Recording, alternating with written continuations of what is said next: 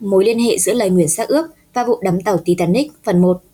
Cho đến nay, nguyên nhân khiến con tàu Titanic bị chìm vẫn luôn là tâm điểm tranh luận của cộng đồng khoa học. Trong đó, câu trả lời nổi tiếng và được coi là hợp lý nhất chính là lời nguyền của xác ướp.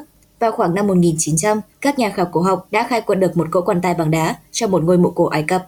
Trên cỗ quan tài có khắc một câu thần chú: bất cứ ai chạm vào cỗ quan tài này sẽ phải gặp nạn và sẽ bị biển nuốt chửng.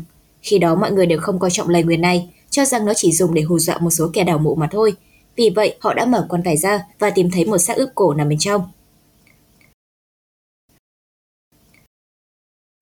Mối liên hệ giữa lời nguyền xác ướp và vụ đắm tàu Titanic phần 2.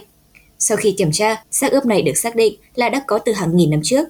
Sau đó, cỗ quan tài cùng xác ướp này được chuyển đến Vương quốc Anh và một doanh nhân giàu có, yêu văn hóa Ai Cập cổ đại đã mua lại xác ướp này. Không lâu sau, 3 thành viên trong gia đình của doanh nhân giàu có này đã bị thương nặng trong một vụ tai nạn ô tô kỳ lạ. Dinh thự của vị doanh nhân cũng bốc cháy một cách khó hiểu. Sau khi các biến cố xảy ra, vị doanh nhân đã tặng xác ướp cho Bảo tàng Anh.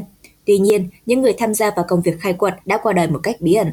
Vì lý do an toàn, Bảo tàng Anh cũng đã đặt cỗ quan tài ở một nơi khác và không còn sử dụng để trưng bày nữa.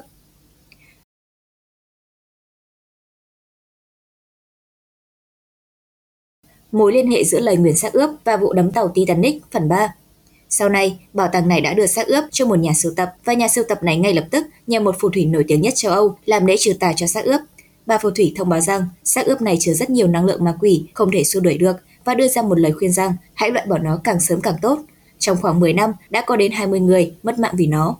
Về sau, một doanh nhân người Mỹ không tin vào ma quỷ đã mua xác ướp bị nguyền rủa kia và muốn vận chuyển nó từ Anh về Mỹ. Thật trùng hợp, chính Titanic là con tàu chịu trách nhiệm cho chuyến hàng này. Phải chăng vụ chìm tàu Titanic chính là ứng với lời nguyền của xác ướp? Cổ tự nghìn năm bụi trần không bám ở Trung Quốc. Dưới chân núi Linh Sơn ở ngoại ô Ninh Ba, tỉnh Chiết Giang, Trung Quốc có một ngôi chùa hàng nghìn năm tuổi được cho là nhất tuyệt Giang Nam, có tên là Chùa Bảo Quốc. Đại hùng bảo điện của Chùa Bảo Quốc có một đặc điểm rất đặc biệt, đó chính là chim không vào, côn trùng không đụng, nhện không răng, bụi không bám. Năm 1975, trong quá trình sửa sang lại Chùa Bảo Quốc, người ta phát hiện ra các sa và cột được thay bằng một loại gỗ có mùi hương thơm nồng. Các chuyên gia nhận định rằng loại gỗ này là bách su vàng, rắn chắc và có khả năng chống mục. Do trong nó có chứa một loại dầu có mùi thơm rất gắt nên các loài chim, nhện, côn trùng không thích đến gần.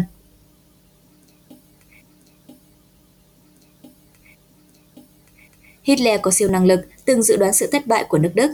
Hitler là người đã lãnh đạo Đức Quốc xã tiến hành cuộc chiến giành quyền bá chủ toàn cầu. Ông ta quả không phải là một người bình thường, đã thấy được tương lai suy bại của nước Đức khi đảng Nazi còn cường thịnh. Nghe nói có một ngày, Hitler trò chuyện với bác sĩ riêng Theodor Morel về tình hình thế giới tương lai và nói rằng: theo khả năng tiên đoán của tôi thì chúng tôi sẽ bị thất bại nhanh thôi. Sau khi bại trận, chúng tôi sẽ chẳng còn gì cả. Nơi đây sẽ trở thành một bãi cỏ đẹp, sẽ có một tấm bảng gỗ được treo trên bãi cỏ ghi rằng trụ sở Đức Quốc xã. Morel đã vô cùng ngạc nhiên khi nghe những lời của Hitler, nhưng ông vẫn viết vào cuốn nhật ký của mình, và lịch sử đã chứng minh rằng lời tiên tri của Hitler đã trở thành hiện thực. Thôn dân trong một đêm biến mất không dấu vết tại Hồng Kông. Làng Toàn La Bôn nằm ở phía bắc Tân Giới, là một ngôi làng bị bỏ hoang và được coi là vùng đất bí ẩn và kỳ lạ nhất tại Hồng Kông. Có tin đồn nói rằng, trong thời gian Nhật chiếm đóng Hồng Kông, có một người đàn ông dự tính sẽ vào làng tham gia đại lễ tế thần. Thế nhưng sau khi vào ngôi làng mới phát hiện bên trong rất yên tĩnh, gần 100 triệu thôn dân, tất cả đều biến mất. Điều kỳ lạ là vật dụng của các hộ gia đình đều gọn gàng ngăn nắp, thực phẩm đồ dùng còn để đó, chuẩn bị cho buổi lễ. Gia súc gia cầm trong nhà vẫn còn y nguyên, chỉ có dân làng là biến mất không dấu vết. Sau sự cố thôn dân biến mất tập thể cách đây hơn 80 năm, có tin tức lưu truyền rằng vì dịch bệnh đã khiến thôn dân phải di tản, cũng có tin đồn rằng thôn dân bị quân Nhật tàn sát, đủ loại tin đồn khiến nơi đây trở thành vùng đất bí ẩn. Những ngôi trường ma ám đáng sợ nhất thế giới, phần 1. Trong thời kỳ phát xít, nhiều giáo sư từ Đại học Heidelberg đã bị gửi đến các trại tập trung của phát xít Đức và bị giết chết tại đó. Sau này, nhiều sinh viên từng học tại Heidelberg cho biết, trong các lớp học cũ của những giáo sư này thường xuất hiện những điều kinh dị như tấm bảng tự xóa hết những dòng chữ và thường được bao phủ bằng những điều bí ẩn. Nhiều phụ nữ Do Thái cũng bị đưa đến trung tâm y tế của trường đại học để thiêu trong thời kỳ Đức Quốc xã, và cho đến ngày nay, sinh viên kể lại rằng họ vẫn nghe thấy tiếng phụ nữ khóc và la hét. Cũng có những lời đồn đại rằng mùi giấy cháy vẫn tiếp tục tồn tại trong không khí tại địa điểm nơi những cuốn sách bị đốt trước khi bắt đầu Thế chiến thứ hai. Những ngôi trường ma ám đáng sợ nhất thế giới, phần 2. Linh hồn của những người bị trúng bom nguyên tử do Mỹ ném vào ngày 9 tháng 8 năm 1945 được cho là cư trú trong khuôn viên của Đại học Nagasaki. Trường đại học này chỉ cách nơi quả bom phát nổ vài trăm mét và bị tấn công nặng nề, giết chết tới 800 thành viên của trường, bao gồm cả nhân viên và sinh viên. Từ đó trong trường luôn có sự hiện diện của những nhân vật ma quái, cũng như âm thanh của những người khóc lóc, la hét và mùi khói lan tỏa trong không khí. Những ngôi trường ma ám đáng sợ nhất thế giới, phần 3. Đại học College London bị ám ảnh bởi một cô gái trẻ tên Emma Louise. Người sẽ xuất hiện nếu bạn nói tên cô ấy 3 lần. Cô được cho là đã bị giết trong một đường hầm kết nối tòa nhà UCL hiện đại, hiện được sử dụng làm nơi ở của sinh viên, đến tòa nhà Cruciform cũ. Một nhóm sinh viên đã từng thử gọi tên cô ấy 3 lần và kể lại rằng họ nghe thấy một cô gái trẻ cười và nhìn thấy thoang thoảng bóng một cô gái trẻ có mái tóc dài chạy ở phía cuối hành lang. Chiếc gương ma thuật cổ đại, một trong những đồ vật kỳ lạ nhất thế giới. Những chiếc gương ma thuật Trung Quốc cổ đại là một trong những đồ vật kỳ lạ nhất thế giới. Nguồn gốc chính xác của chúng là điều không ai biết. Khoảng 1.200 năm trước đây, một cuốn sách có tên ghi chép về những chiếc gương cổ đại vẫn còn tồn tại. Thật không may, cuốn sách đã biến mất hơn 1.000 năm trước đây. Tới ngày hôm nay, con người vẫn đang tự hỏi điều bí mật gì ẩn sau những tấm gương ma thuật hàng ngàn năm tuổi này.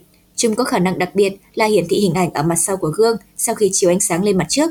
Khi những chiếc gương ma thuật thu hút sự chú ý của phương Tây năm 1832, hàng chục nhà khoa học tên tuổi đã cố gắng giải đáp bí mật của nó. Câu chuyện mượn xác hoàn hồn rúng động ở Đài Loan, phần 1. Những người lớn tuổi ở Đài Loan ắt hẳn đã từng nghe qua câu chuyện Chu Tú Hoa mượn xác hoàn hồn gây rúng động toàn cầu năm 1959, cách đây hơn nửa thế kỷ. Nhân vật chính trong câu chuyện là Chu Tú Hoa bị hải tặc giết chết, cô chết không nhắm mắt. Vì thế đã nhờ sự giúp đỡ của một cô gái thôn quê Đài Loan là Lâm Vọng Yêu để quay lại nhân gian. Chồng của Lâm Vọng Yêu là Ngô Thủ Đắc đột nhiên phát hiện thấy vợ của ông bất tỉnh nhân sự. Ông lập tức đưa Lâm Vọng Yêu đến bệnh viện, kết quả là chết không rõ nguyên nhân. Hôm đưa đám ma Lâm Vọng Yêu, xác của bạn đột ngột đứng dậy trước mặt mọi người, đồng thời nói: "Tôi là Chu Tú Hoa, tôi mượn xác của Lâm Vọng Yêu để hồi sinh."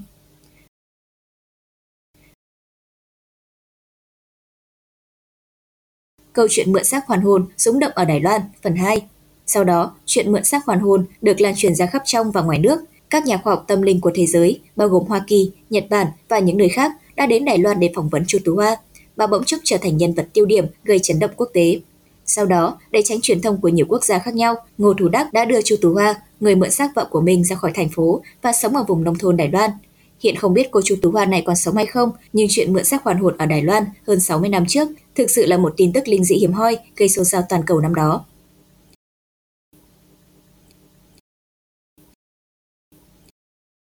Chuyện chị gái mượn thân của em gái trở về dương gian, phần 1. Trần Sinh và Kim Đại Cô là cặp phu thê tình cảm rất hòa hợp. Kim Đại Cô không may bệnh chết, Trần Sinh trong một bức tranh chân dung của Kim Thị để cúng bái. Anh ta từ sáng đến tối đều đối xử với bức chân dung giống như với Kim Thị lúc còn sống. Không lâu sau, em gái của Kim Thị là Kim Nhị Cô cũng bệnh mà chết, lúc sắp nhập liệm đột nhiên sống lại. Nhưng khi nghe Kim Nhị Cô nói chuyện, giọng nói lại là của cô chị năm xưa. Cô nói: "Xưa kia con bị thần câu hồn bắt nhầm đến âm gian, giờ muội muội tuổi thọ đã tận nên con cầu xin quan phủ âm gian mượn thân thể để hoàn hồn, con phải trở về nhà họ Trần." Mọi người đều cảm thấy vô cùng kỳ lạ.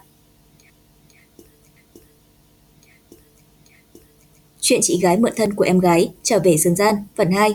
Kim Nhị Cô lần lượt liệt kê một cách chuẩn xác và không bỏ sót tất cả mọi vật dụng và quần áo mà trước kia còn sống cô chị để lại, cũng như những lời thì thầm với Trần Sinh khi đầu ấp tới gối. Nhưng không may là em gái Kim Nhị Cô đã hứa hôn với một chàng trai trẻ tuổi. Người trong gia tộc nghi ngờ rằng có thể người em gái mượn chuyện ma quỷ để che giấu mối quan hệ mập mờ với Trần Sinh. Gia đình đính hôn nọ lại nằng nặc muốn lấy Kim Nhị Cô. Cha mẹ liền đưa Kim Nhị Cô qua cửa. Vừa xuống xe, Kim Nhị Cô đã hét lên: "Ta là đại cô nương của Kim gia, không phải nhị cô nương. Ta phải về Trần gia, không thể vào nhà các người được. Nếu gia đình các người nhất định cứ giữ ta lại thì sẽ là điểm không may, khi đó các người đừng hối hận."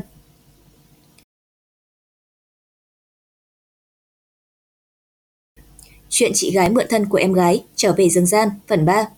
Đêm hôm đó, bố mẹ chồng nhốt nàng và Tân Lang ở trong phòng. 3 ngày sau, Tân Lang không bệnh mà chết. Trần Sinh cảm thấy không thể dẫu đổ bìm leo nên càng không thể đón cô về. Kim Nhị Cô đành ở nhà Tân Lang, ăn phận thủ tiết. Hơn nữa vô cùng chăm chỉ làm việc nhà, sống bình lặng an nhiên. Tất cả mọi chuyện tốt xấu trong vùng, cô nhất định sẽ biết trước. Dự báo nào của cô cũng đều linh nghiệm như thần. Bà con làng xóm thấy vô cùng kỳ lạ, cũng vô cùng biết ơn.